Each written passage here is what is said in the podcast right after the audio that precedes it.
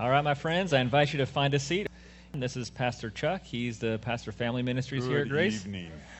I'm Nathan, and we're in this series that we're calling You Ask For It. And people have texted in various questions, and Pastor Chuck and I are addressing the questions that you asked. But the purpose of this is not to make us the Bible answer guys. We don't want to be that. Uh, we want you to be the Bible answer people. And that's the purpose of this series is to uh, show you or open up God's word a little bit more for you to see that the Bible is applicable to lots of parts of our life. The Bible is more than just a ticket to heaven. The Bible is more than just uh, the way of salvation. And there are many principles in it that apply to so many parts of our lives that it is a source where we can live our lives honoring to Jesus Christ in all aspects or many aspects of our lives, not only the salvation aspect. And so hopefully that's what you're beginning to see is that the Bible has so many principles that you can apply. And so we're not getting to each verse and parsing every verb. We want you to take the verses that we give you. Hopefully, you're taking notes and writing them down. And you can go home and you can look at all the detail, and you and your spouse, if you're married, you guys can come to a conclusion on how you're going to apply some of these principles that we're talking about uh, in your life. And so that's the purpose. That's what Pastor Chuck and I and Pastor John this morning prayed about. We pray for you every single morning.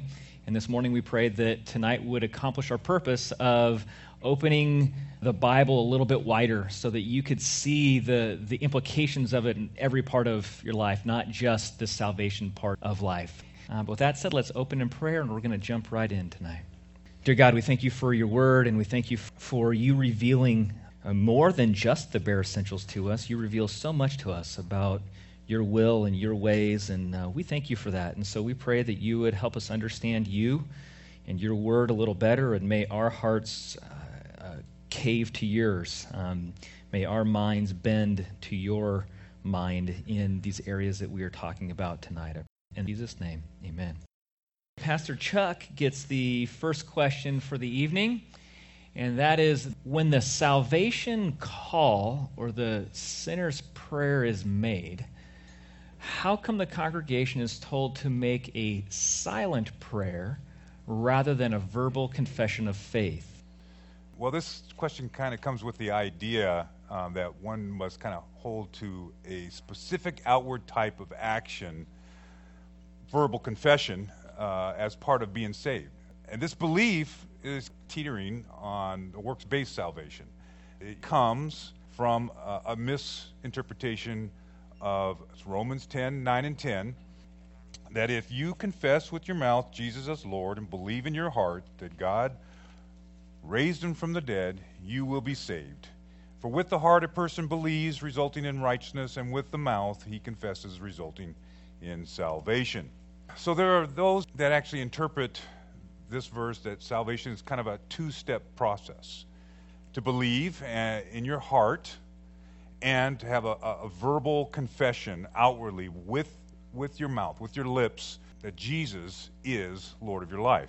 To interpret it this way, one would have to actually ignore really all what the Apostle Paul is saying in the whole book of Romans. The whole letter is centered around a theme about God's grace that's being freely poured out uh, to both Jew and Gentile.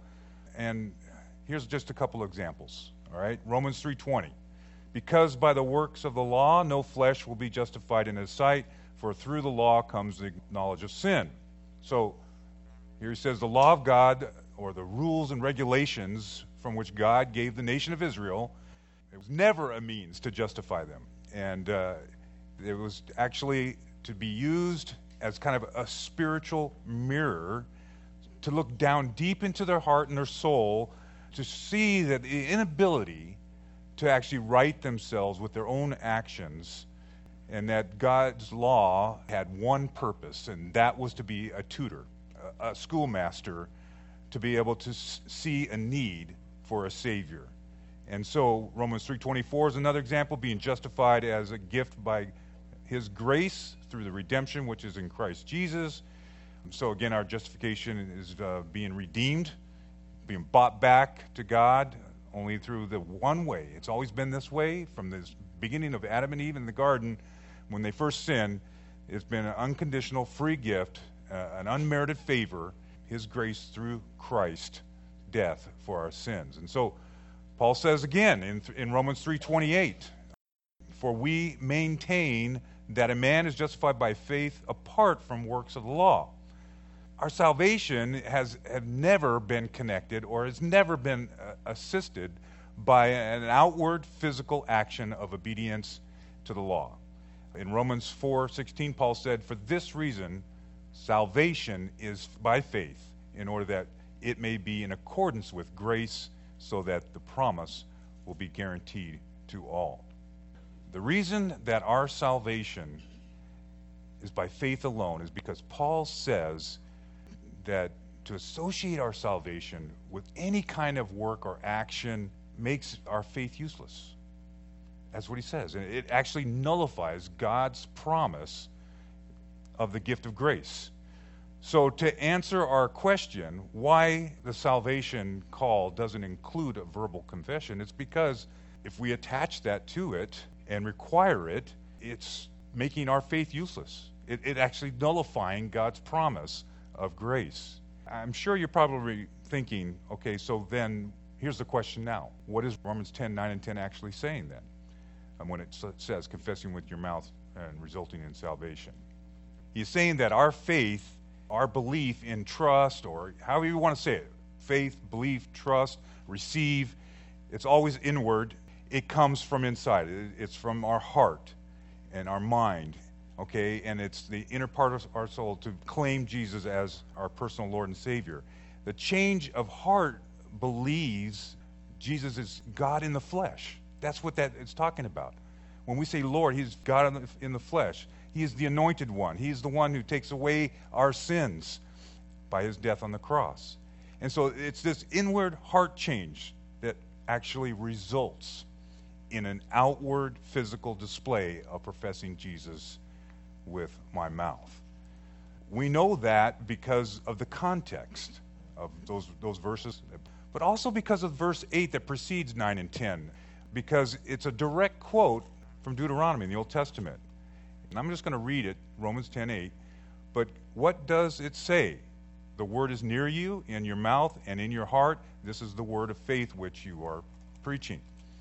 Paul is talking to Jews here, and he is saying, because God chose you as his nation, the written word of God is, is just that close to you. It's near to you that, that word of faith is so near to you that it, it's, it's like on your mouth, it's on your tongue, it's in your heart, it's there.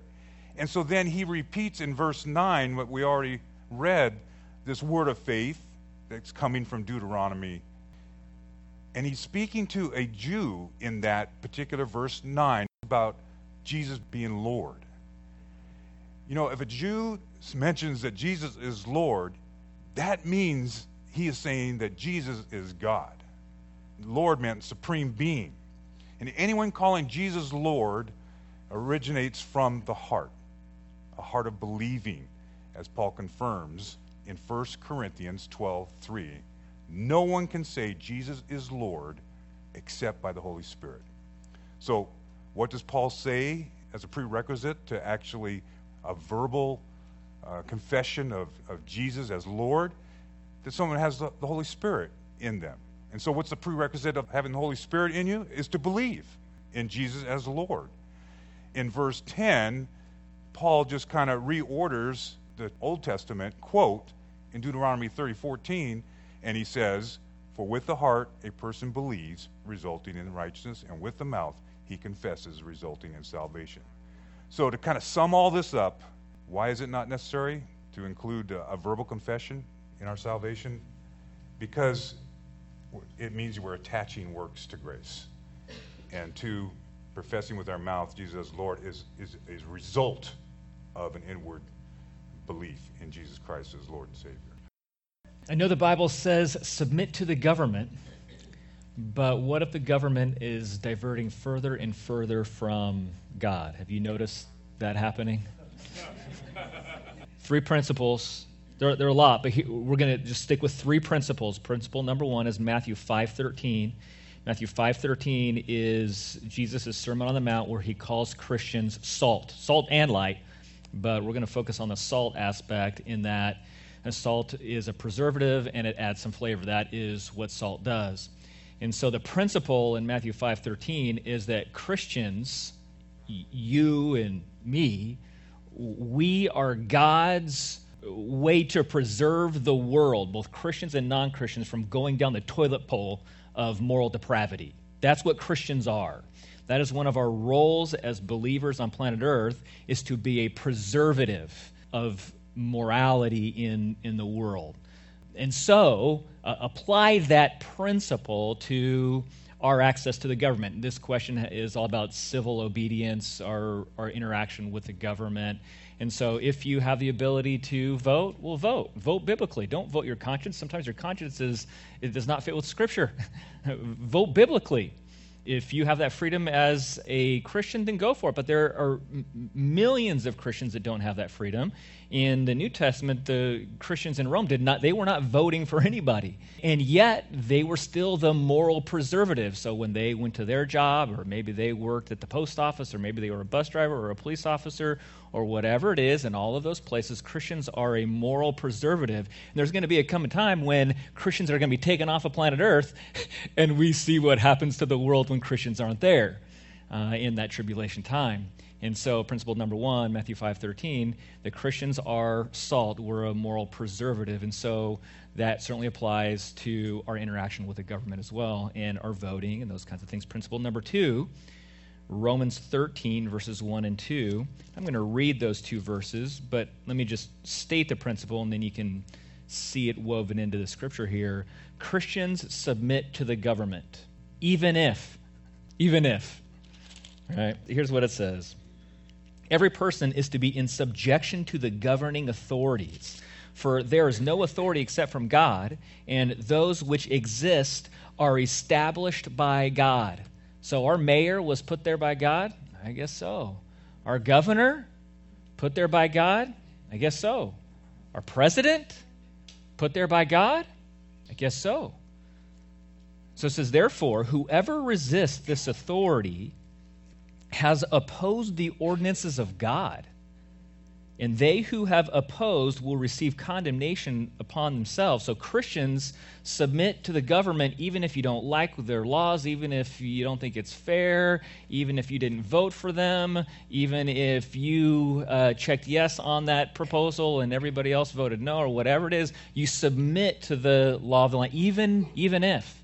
And then the third principle that we're going to talk about today is 1 Timothy 2 1 and 2, where it says that Christians pray for their government. Christians pray for those who are in authority over them.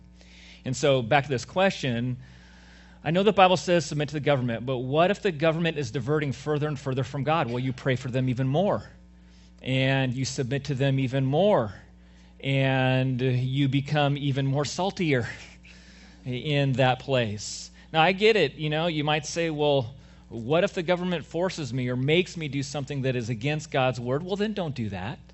Um, don't do that. But I have never met a Christian in Riverside ever tell me, you know, the Riverside City Council told me that if I don't get drunk, I'm getting the chair. No one has ever told that to me. No pregnant woman has ever called Pastor Chuck or I on the phone and said, you know, President Trump called me on the phone and said that if I don't get an abortion, I'm going to get the death penalty. I've never heard of that happening. I've never heard of Governor Newsom telling anybody if they don't get a divorce, they're going to jail. All right? Now, if he does, then you say, I'm not going to do that. And that's what happened to Shadrach, Meshach, and Abednego. I mean, they were in that spot. They were told to worship the thing, and they weren't going to worship the thing because that was against God. And so they got the chair. You know, I mean, for capital punishment in, in that era was the fiery furnace, and so they got it. And if it wasn't for God's miracle there, they really would have fried in that spot. But they followed everything else. They were actually leaders in the government of Nebuchadnezzar at the time, even though they were believers, because they were doing this. They were submitting to the government, even though they didn't agree with everything that he did. Now, the government allows for a lot of stuff. The government allows for divorce. I don't think that's healthy for anybody. The government allows for drunkenness. I don't think that's good or healthy for anyone. The government allows for those things. And obviously, I wouldn't vote for those things. And so we submit to the government up until they force us to something that's beyond Scripture. But I've never met anyone that's gone to that spot. Now, maybe you have, um, but I've never met them. And so that's what we do. We pray for them even more when it gets harder. Uh, we do know the end. We, we know the end, right? The end back here says it's going to get worse and worse and worse. And so if it's getting worse and worse and worse, all right, all right we, get, we just see it playing out in front of us. Okay? We pray for them, and we know God put them there for whatever reason, and we submit to them, and we are salty at the same time. We, we are preservative in whatever influence we have. All right? Let's move on to the next one. Pastor, why does Grace, Grace Community Church, baptize by dunking three times forward instead of one time backwards? That's a good one. Um, let me start by just answering this question by uh, stating first um, what Christian baptism is. Okay, it, Christian baptism is, is symbolic. It's what happens to a Christian when they put their faith in Jesus. Someone who puts their faith in Jesus as Lord of their life and Savior from their sin, the Bible says that God washes away their sin. And so baptism is symbolic of that, meaning that the, the water in itself has actually no powers to wash away sin. It's just symbolic. Secondly, why are Christians to get baptized? Well, because Jesus commanded all Christians to get baptized as the first step of obedience when you become a follower of Christ. Matthew 28 19. Jesus came up and spoke to them, the apostles, saying, All authority has been given to me in heaven and on earth. Go therefore and make disciples of all the nations, baptizing them. And let me just stop right there for now. So, with all authority given to Jesus by the Father, he mandates the apostles, who are actually the, the known church at that time, to make disciples or followers of Christ by first baptizing them, baptizing believers. His commandment here is, a, is an outward public profession of all who put their faith in him as Lord and Savior. All right? So, uh, so baptism is, is symbolic of Jesus washing away our sin. Okay, that's what it's at. And then baptism is a command by Jesus as a first step of obedience. Now let's read the rest of that, Matthew 28 19. I'll start with the beginning. Go therefore and make disciples of all the nations, baptize them in the name of the Father and the Son and the Holy Spirit.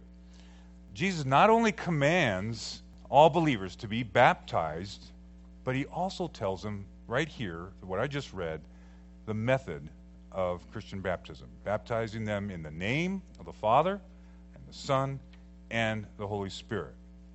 We know that God is one, Deuteronomy 6 4. He's made up of three persons God the Father, God the Son, and God the Holy Spirit, who unites us. The Spirit unites us in fellowship.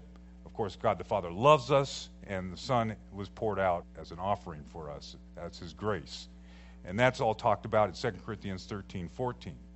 So God is one, and He's in three persons. And so Jesus gives us a method of water baptism to symbolically show how a believer is saved. In the name of the Father, who is the sender, and then the name of the Son, who is the comer, and then the Holy Spirit, who is the, sealer. Uh, Matthew 28 19 gives really the only method of Christian baptism found throughout the New Testament. There is not another one. Uh, the word baptize or baptized, past tense, or baptizing or baptism, they're all spread out through all the, the New Testament 90 some times. I counted it up. 91 times that word is used. And it's translated in all ways to mean immerse. But depending on its context of how it is used, it could mean to immerse in Christ, it could mean to immerse in Jesus' death, or to immerse in the Holy Spirit, or to immerse in water. And of those 91 times, there's several examples of water baptizing. Um, and it could include a, a Jewish baptism, it could include uh, John the Baptist baptism of repentance, and it, there's several examples of a new believer's Christian baptism. But the only method found in the New Testament about Christian water baptism is with this command that we just read in Matthew 28 19. And so this Greek word, baptizo, means to immerse, but the ending portion, the izo part, has a significant meaning to intensify with repeated action. So when put with Jesus' command to baptize in the singular, in the name, meaning one God, with the name of the Father, Son, and Holy Spirit, it's saying to do it three times, to, to immerse three times in each name. Remember, baptism is symbolic. The method from which to be baptized is symbolic of all three persons of the triune God playing this important role of a believer's salvation. The Father sending the Son, the Son coming to earth to die for our sins, and then, of course, the Holy Spirit then comes and lives within a Christian to give them the power to, to walk the Christian life. So, so why does grace baptize by dunking three times for? Because by the authority of Jesus himself, the Bible tells us to do that. Well, why not then one time backwards? The place where others get the one time backwards in Romans 6 3 4 is not about Christian baptism, water baptism. It, it has to do with something else. In the context of that, it, it's just talking about a believer being freed from sin and not being subject to it anymore, and being that he is spiritually baptized into Christ because he's now uh, being immersed or baptized into Christ's death. And so, so you die and you go backwards, and then you rise a new person. And so that's all true in Romans 6. We believe that as Christians. And so that's why here at Grace we actually accept a one time backward baptism as being a, a member of Grace Community Church. We'll accept that. That's why we, we dunk three times forward and why we don't do it backwards one time here at Grace. Okay? Thank you, Pastor. All right, the next one. Uh, what are Christian parents to do in regards to myths like Santa, and the Easter Bunny, and the Tooth Fairy? Tooth Fairy is real. I know the Tooth Fairy is real because I've been the tooth fairy for 10 years. So it's on my resume. I know the tooth fairy is a real thing. I don't have a problem with Santa Claus either. As a matter of fact, Santa Claus is what brought Tanya and I together. That's how we met with Santa Claus. You remember that Tim Allen movie, Santa Clause? Uh, when we were, Tanya and I were in college, a whole group of kind of like oddly connected friends all went to the movies together. And one group went to go see some movie, and another group, I don't know, like 10 went to go see the movie Santa Clause. Santa Clause, the movie, got out like 15 minutes before the, the other movie. And uh, Tanya happened to be in that Santa Claus group. I didn't know her at the time, but we were waiting in the lobby, just waiting for the other group to get out. And that's where Tanya and I met. And so there it is. So we have a Santa Claus movie. We have it on DVD at home right now, and we watch it every year, and our kids know that movie now too. Did you know you can rearrange the letters of Santa and it spells Satan? So obviously, there's a connection there. Um, the Bible does not talk about Santa. The Bible does not talk about the Easter Bunny. The Bible's not anti Santa or anti Easter Bunny. The Bible's pro Jesus. Okay? That would probably be the best perspective here. And the principle, if we're going to pick a principle out of Scripture, would be Ephesians 6 4. This principle will cover a lot of parenting issues, but we'll just apply it to this one. Fathers, do not provoke your children to anger, but bring them up in the discipline and the instruction of the Lord. Uh, kids knowing who Jesus is, kids knowing the, the gospel of Jesus, kids knowing uh, his death and burial and resurrection and its impact on them and their need for a Savior because of their own sin, that's priority. that is pro Jesus. But I don't think you could take this short little verse and say that the Bible says no to Santa.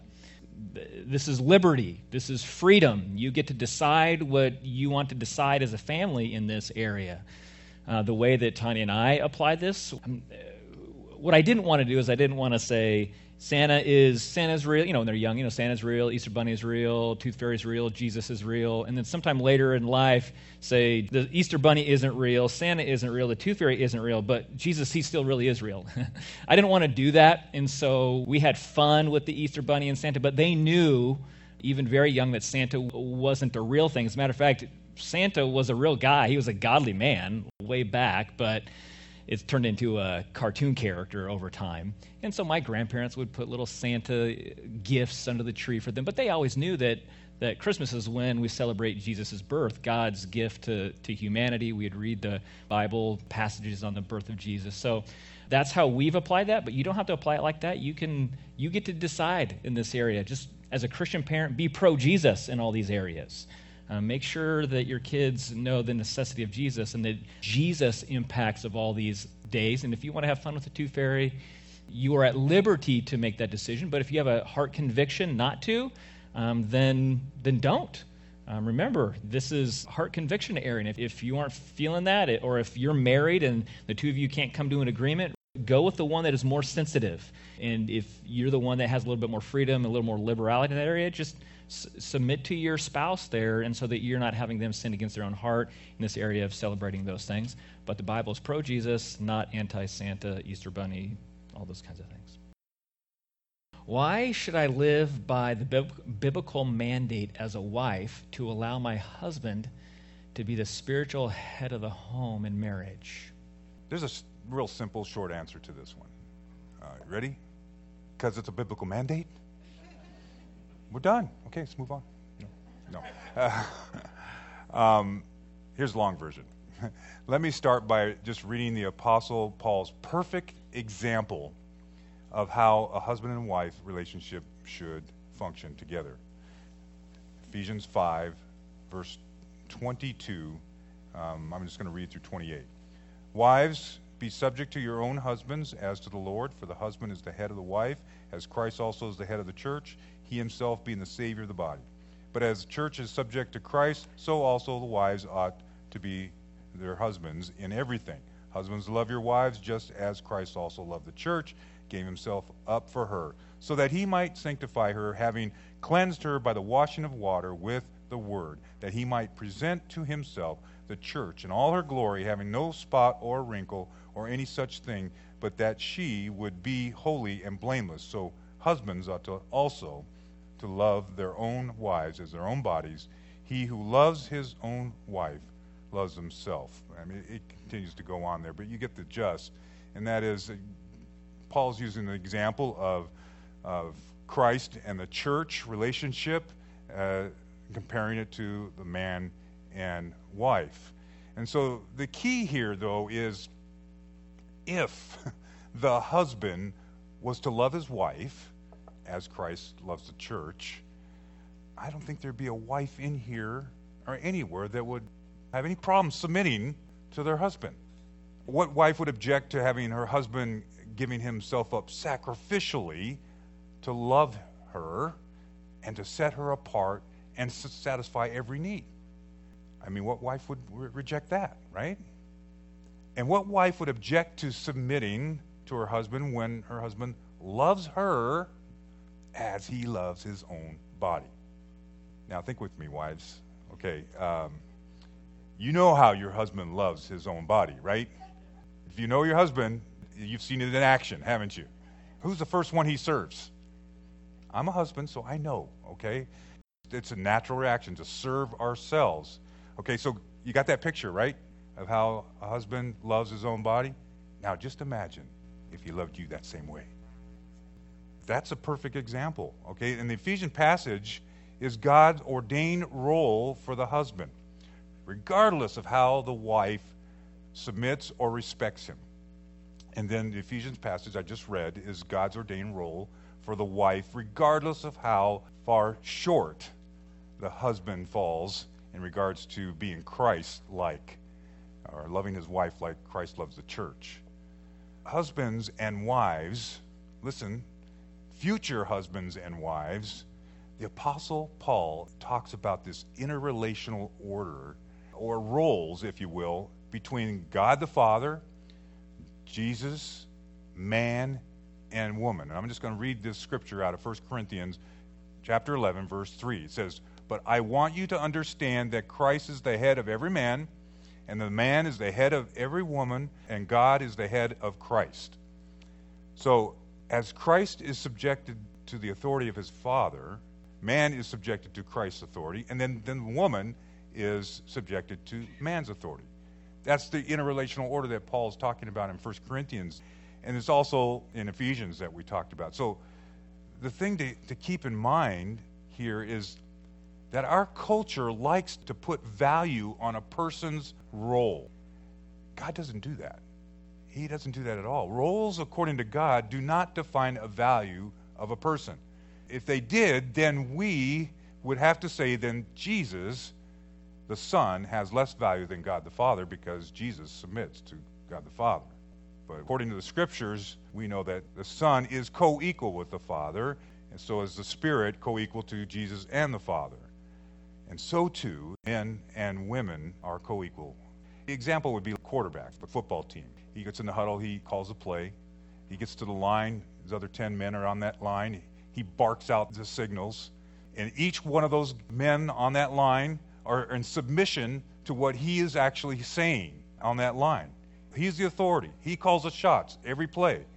But that doesn't make him more valuable than the other 10 men because he couldn't do his role if he didn't have blockers, if he didn't have receivers, if he didn't have halfbacks, fullbacks. He would not be able to fulfill his role to march his team down the field to score a touchdown.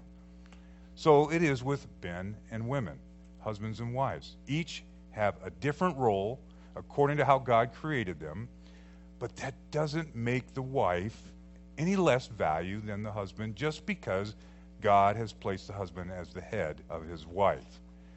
Like the quarterback, someone has to call the shots. But just like a quarterback would be not too smart if he didn't ask his other 10 men who are on that field what play might work the best next time they line up, it's the same way as, as a husband and wife a husband would not be too smart if he didn't ask his wife, What's the next play in life?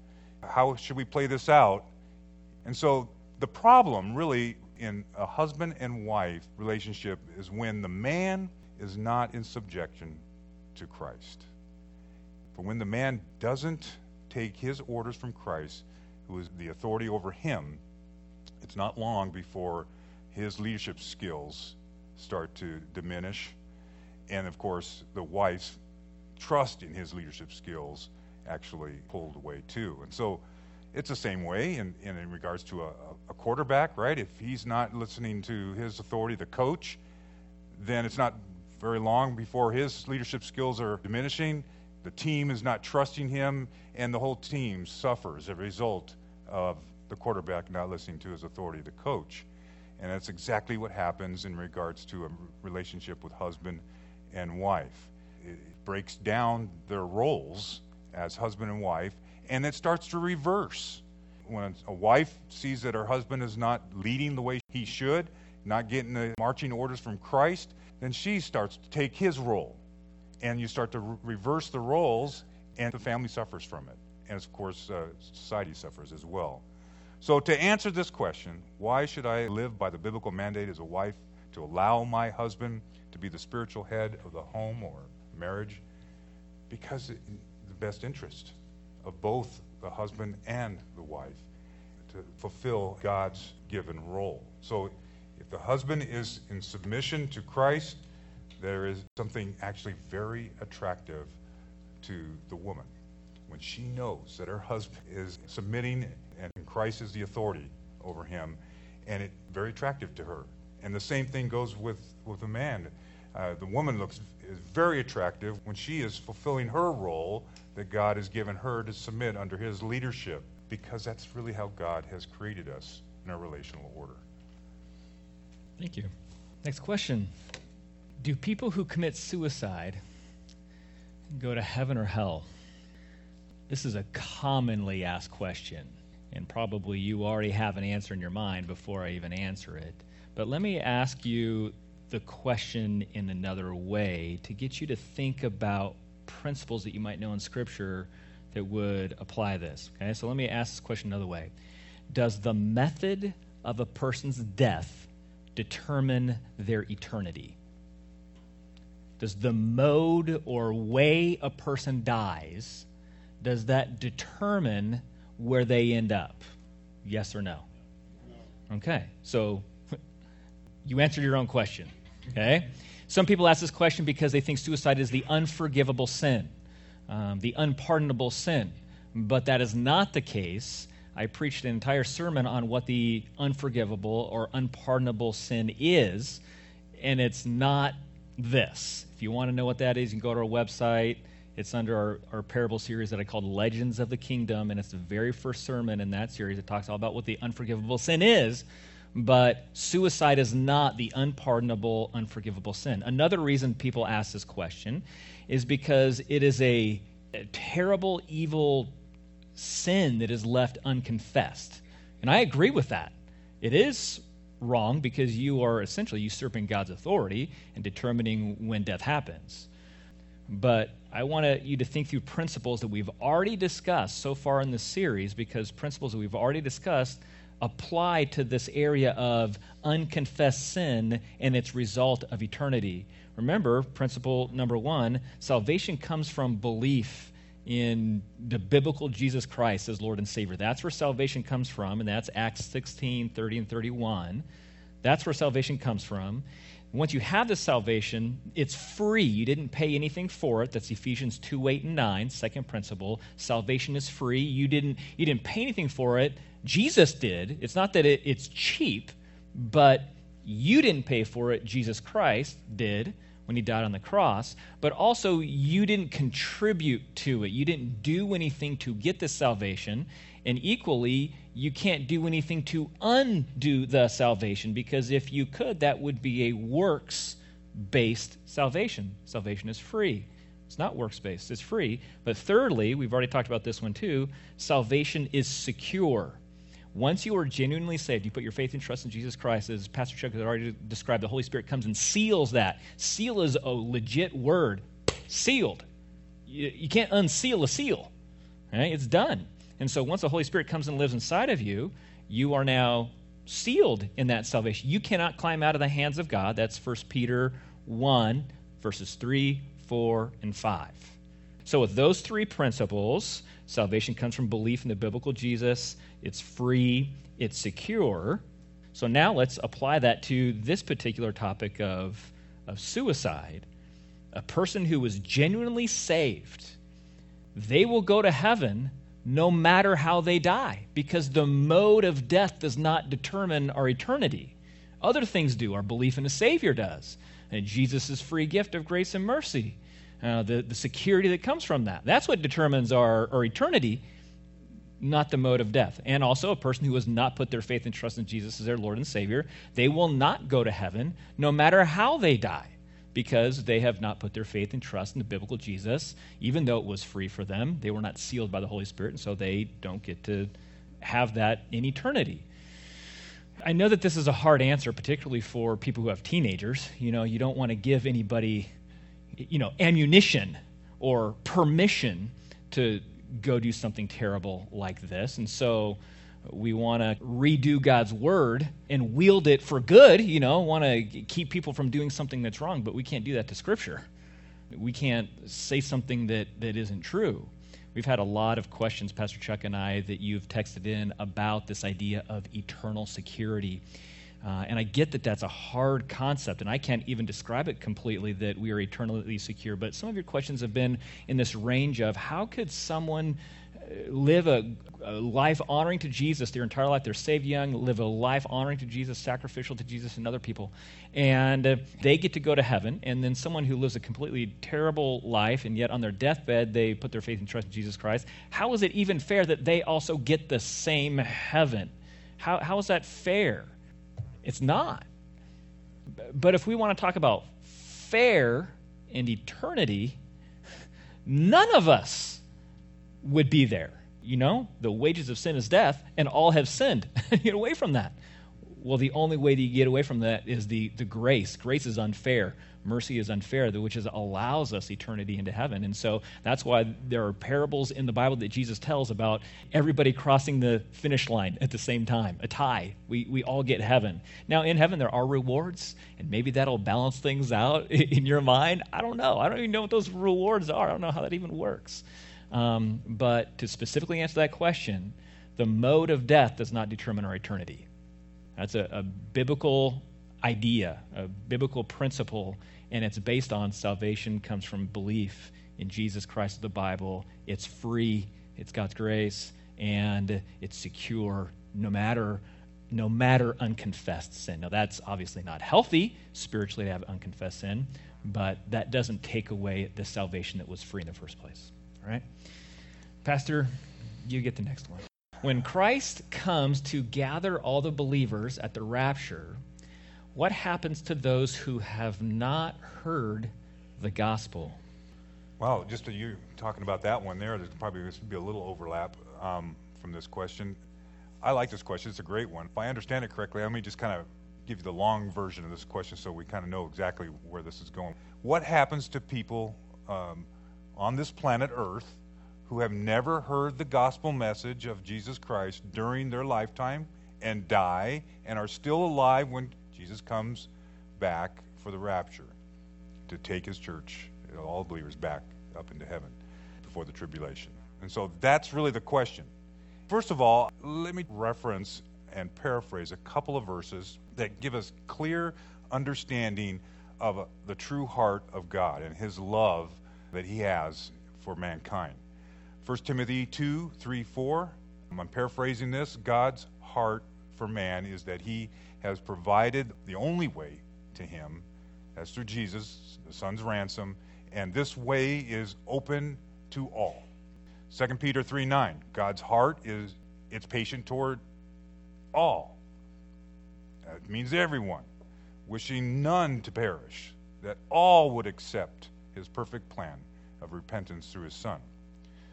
Ezekiel 18:23, God's heart is he takes no pleasure in the death of the wicked, but he wishes they would turn from their evil ways and live eternally with him. In Matthew 23:37, Jesus even gives us this real live picture of God's loving and protective nature toward his people, having this real desire to actually gather up his people like a mother hen under the, the wings, like baby chicks. With that clear picture of the heart of God, let me just set up the answer to this question by quoting one set of verses that I'm just going to reference. Romans 1 18 and 20. I'm going to read this scripture and then I'm going to reference a couple other scriptures. Romans 1 18 through 20.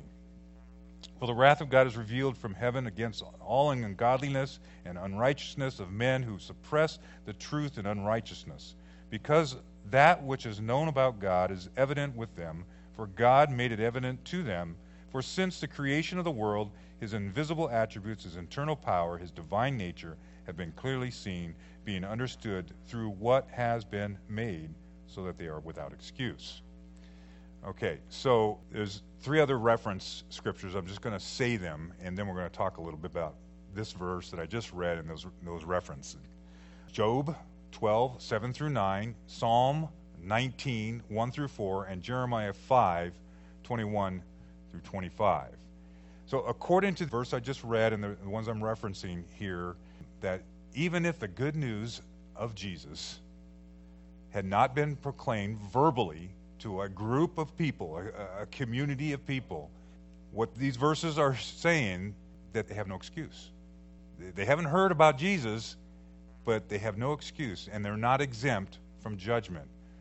For because that which is known about God is evident within them, which means that God has given each and every person a conscience that's sensitive at first, and then we make it calloused just by what, some of the things that we do. But we have a conscience that thrives and calls for God. And creation itself is what actually speaks to each man's conscience, and that it clearly should see God's invisible attributes, his eternal power and divine nature. Creation itself is man's teacher. The hand of God has created everything, and in that psalm that I referenced, 19, 1 through 4, David says that creation tells, declares, speaks, and reveals the knowledge of God. Creation is the actual utterance that God is speaking of himself that reaches to the ends of the world. So, in other words, then, uh, God's creation, together with sensitive conscience, God's given each person, should result in a man humbling himself before a righteous and powerful God, acknowledging him in his humble position before God. In Jeremiah 5, that reference I mentioned also gives the problem. The problem is that man doesn't always hear that voice of God. It doesn't hear that being declared around the world since the beginning of time and creation. He can't pick up on it because he doesn't fear him, because he doesn't tremble at his presence, and that some of are fools because they actually can't hear or see what God has clearly put before them because they have stubborn and rebellious hearts. So they have turned away from the things that God has clearly put before them because they are satisfied in their sin over God. That's pretty much it. And so, with that said, we also have to remember that God's judgment is just. It is just. Psalm 89 14. Righteousness and justice are the foundation of your throne. Loving kindness and truth go before you.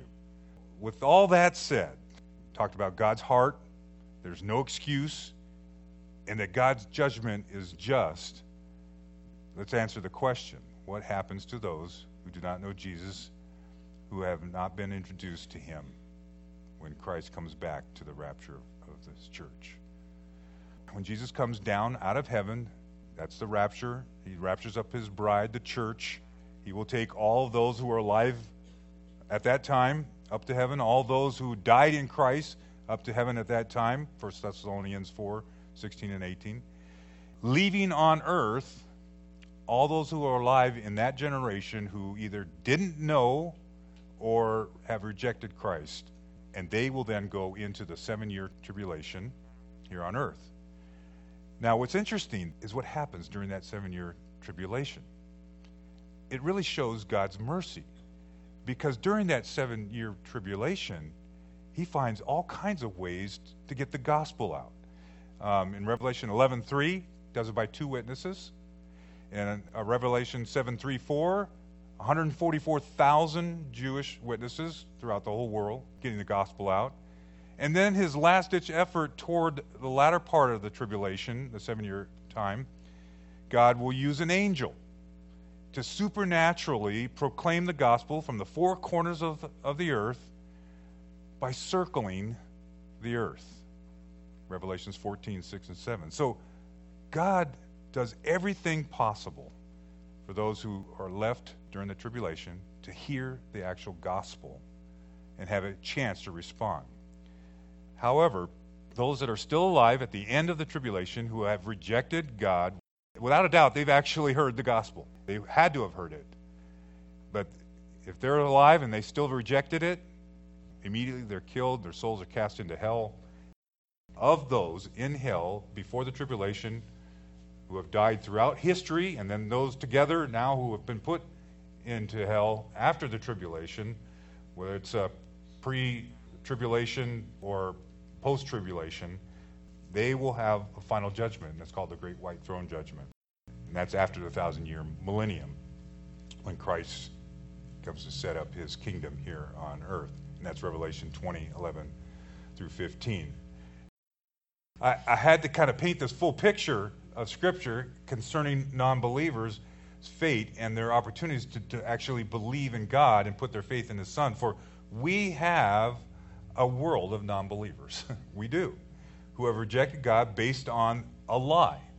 And the lie is that if God actually is a loving God, he will never send anyone to eternal judgment. I know that lie because I actually lived it for my first 25 years. I believed it. But the fact is that all of us, as Pastor Nathan already said, we all deserve hell. And God would be justified, He'd be just by sending us all to hell. But praise God, He didn't. Praise God to His glory that He provided a way out, His, his grace through His Son, Jesus Christ. And so we all have that chance to be reconciled through Christ. Praise Him. It's 8 o'clock straight up. Let's close in prayer. Dear God, I thank you so much for you sending your son. I'm glad that we could we can pull that out of your scripture at any point we see your work through your son and for that we praise you. We praise you that we have the hope of eternity in heaven even though uh, we don't deserve it only because of your grace and mercy and because of that then uh, we want to live lives honoring to you, not to earn that salvation, but because we want to honor you in who we are. And so, I, God, I pray that your word tonight would help us to live lives honoring to you this week. And I pray that in Jesus' name, amen.